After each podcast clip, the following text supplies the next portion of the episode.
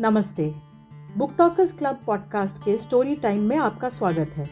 यहाँ हमारे कथावाचक अपने अनोखे अंदाज में आपके साथ साझा करते हैं हर बार एक नई कहानी। आशा करते हैं कि आपको आज की कहानी पसंद आएगी।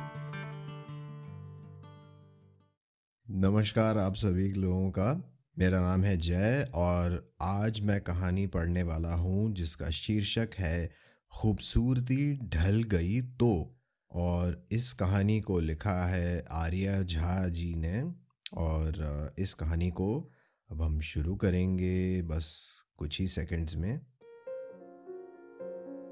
खूबसूरती ढल गई तो। मैं बार बार बेचैनी से टिकट देख रही थी। दुबई एयरपोर्ट पर आठ घंटे का हॉल्ट था। नया देश, नई जगह। मन घबराता था। तभी मनु का फ़ोन आया। आप ठीक है माँ? ठीक हूँ बेटे, पर इतनी देर इस अनजान जगह में क्या करूँगी? आप राइटर हो माँ। आपको कोई ना कोई मिल जाएगा। आप कोई कहानी लिख लेना, मनु ने कहा। मनु, मेरा इकलौता पुत्र बाप बनने जा रहा है। बस आनंद फानन में मेरी टिकट की उसने। मुझे ही उसकी पत्नी और नवजात शिशु को संभालना था। कभी कभी अनजाने में जो बात निकलती है, वो भी कितनी सच हो जाती है। और हम ये सोचने के लिए मजबूर हो जाते हैं कि बिना ऊपर वाले की मर्ज़ी के पत्ता भी नहीं हिलता। सच, आज कुछ ऐसा ही हुआ। मैं अपना हैंडबैग लेकर जैसे ही बिज़नेस लाउंज में पहुँची, मेरी नज़र अति सुंदरी साध्वी पर पड़ी। गोरा चेहरा, सुभग नासिका और गुलाबी पतले होठ, जो कि मंत्रोच्चार में व्यस्त थे। उम्र कुछ पैतालीस के आसपास की लग रही थी। मैंने उनके साथ की काउच पर अपना बैग रखा और हाथ पाव फैला लिए, पर नज़रें बार बार उसी चेहरे पर टिक जाती थी। एक ये भी अलग मनोविज्ञान है, जहाँ नहीं देखना चाहो वही नज़र टिकती है। साध्वी ने आँखें खोली।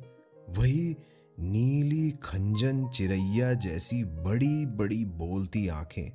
उन आँखों ने मुझे पल भर के लिए देखा। ओ मंदा है ये। तभी कब से नज़रें हटती न थी। क्या मंदा ने भी पहचान लिया था मुझे? मैंने आखिरकार पूछ ही लिया। क्या आप चंडीगढ़ से हैं? हाँ मैं तुम्हारी सखी मंदा ही हूँ। एक कॉन्फ्रेंस के लिए न्यूयॉर्क जा रही हूँ। बड़ी ही बेफिक्री से उसने कहा, अरे वाह, तुम्हारा साथ मिल गया। सफ़र आसानी से कट जाएगा। मैंने खुश होकर बोला, पर मेरी चंचला सखी गंभीर होकर बोली, सफ़र कहाँ आसानी से कटा करते हैं? उन्हें काटते काटते चरित्र बदल जाते हैं। मुझे मनु की बात याद आ गई। मुझे कहानी का किरदार मिल गया था। हमारी बातें होने लगी। अतीत के सागर में गोते लगाते रहे। बचपन से होते हुए जवानी और फिर ब्याह के बारे में मंदा ने सब कुछ साझा किया। गृह स्वामिनी बनने से लेकर गृह त्याग तक की कथा। उसका सफ़र तो अंग्रेज़ी वाला सफ़र निकला।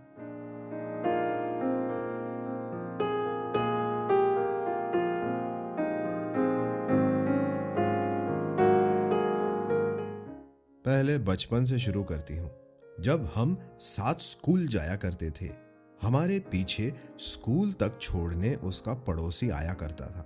मनवीर उसके घर के सामने रहता था और उसकी हर गतिविधि पर उसकी नज़र रहती। मानो उसने खुद को मंदा का जासूस नियुक्त कर लिया हो। कहता कुछ नहीं, बस स्कूल से आने जाने के रास्ते पर पीछे चलता। शायद खूबसूरत पड़ोसन पर अपना अधिकार छोड़ना ही नहीं चाहता था। कहीं कोई और ना उड़ा ले जाए मंदा को। जब भी हम सखियाँ मंदा की खूबसूरती की चर्चा करते, वो नाराज़ हो जाती। एक दिन मैंने पूछ ही लिया कि, इतनी नाराज़गी क्यों है तुझ में इसी खूबसूरती की सजा काटी है मैंने। मेरी माँ मेरे छोटे भाई के साथ ही कहीं आती जाती है।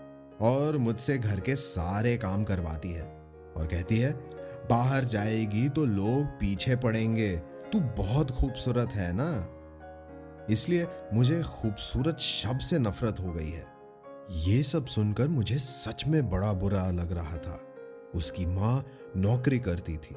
मंदा अपनी दीदी के साथ ही घर में रहकर सारे कामकाज संभालती और इन सारी गतिविधियों की निगरानी करती रहती मनवीर की आँखें।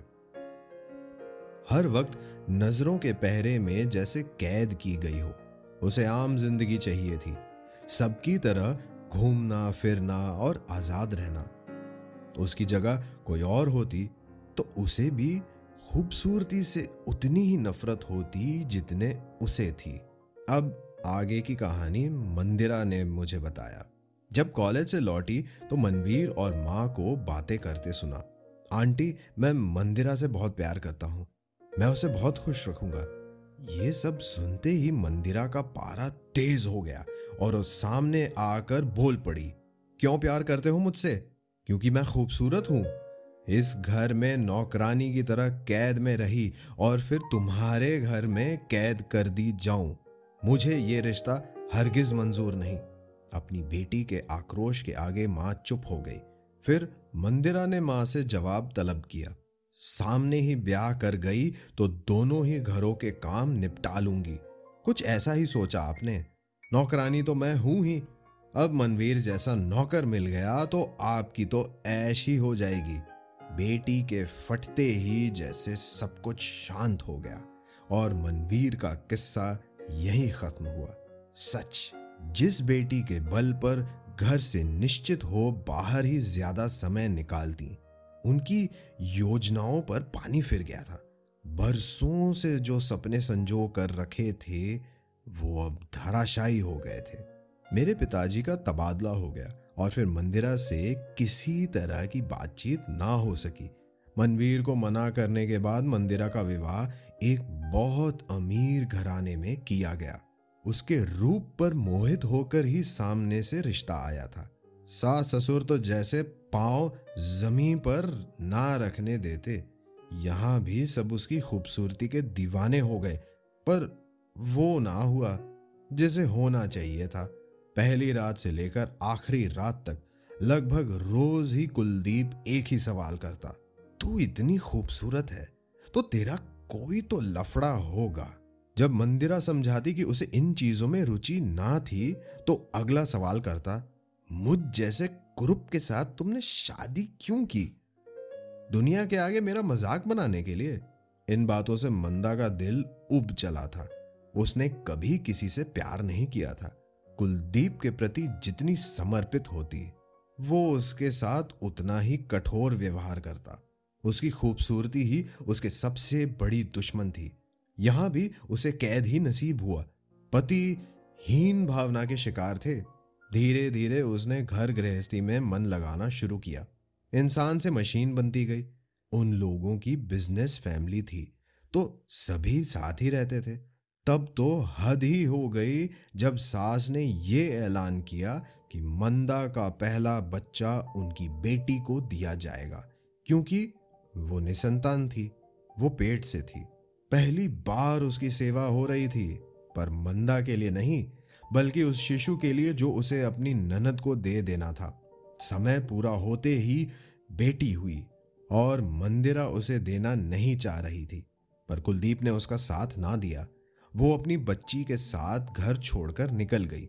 ऐसे में पिता ने साथ दिया। यहाँ फिर से मनवीर ने डोर डालना शुरू किया। वो उसे बच्ची के साथ अपनाना चाहता था, पर मंदिरा टस से मस ना हुई। उसका एक ही सवाल था, खूबसूरती ढल गई तो? उन दिनों बस बेटी की पढ़ाई पर ध्यान दिया, ताकि उसकी पहचान उसके ज्ञान से हो। रंग रूप से नहीं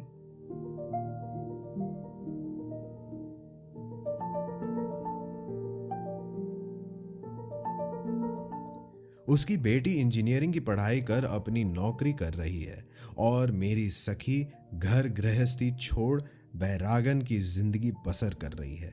सच पूछिए तो उसने वैराग बचपन में ही ले लिया था। तो कैसे सुहागन की ज़िंदगी बसर करती?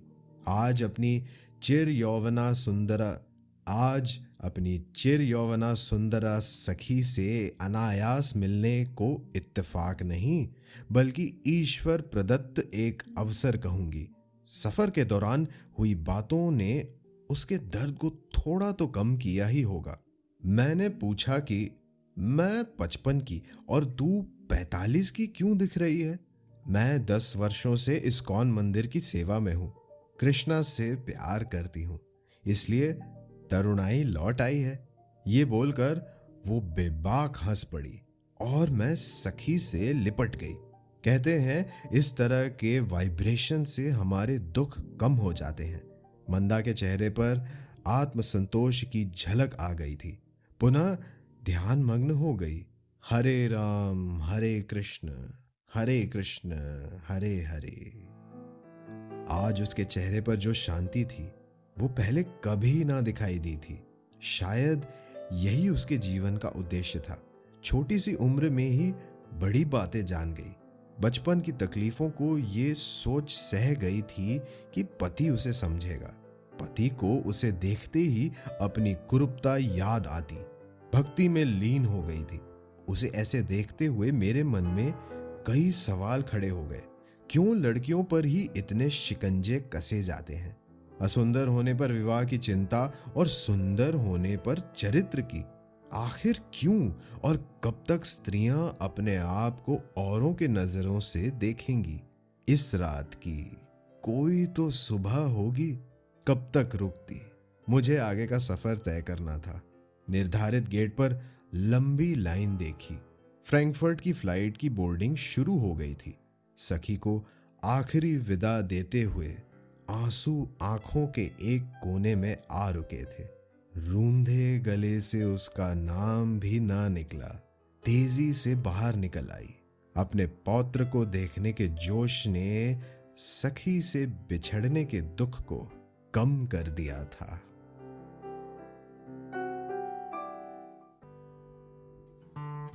सुनने के लिए धन्यवाद। आप हमारे साथ जुड़ सकते हैं हमारे लाइव सेशंस में क्लब हाउस पर। और हमें ट्विटर पर फॉलो कर सकते हैं एट बुक टॉकर्स क्लब आप हमें लिख सकते हैं हमारे email ID book talkers club at Gmail dot com पर. हमारे पॉडकास्ट को लाइक शेयर फॉलो और सब्सक्राइब करना ना भूलें. शीघ्र ही आपको मिलेंगे एक और एपिसोड के साथ.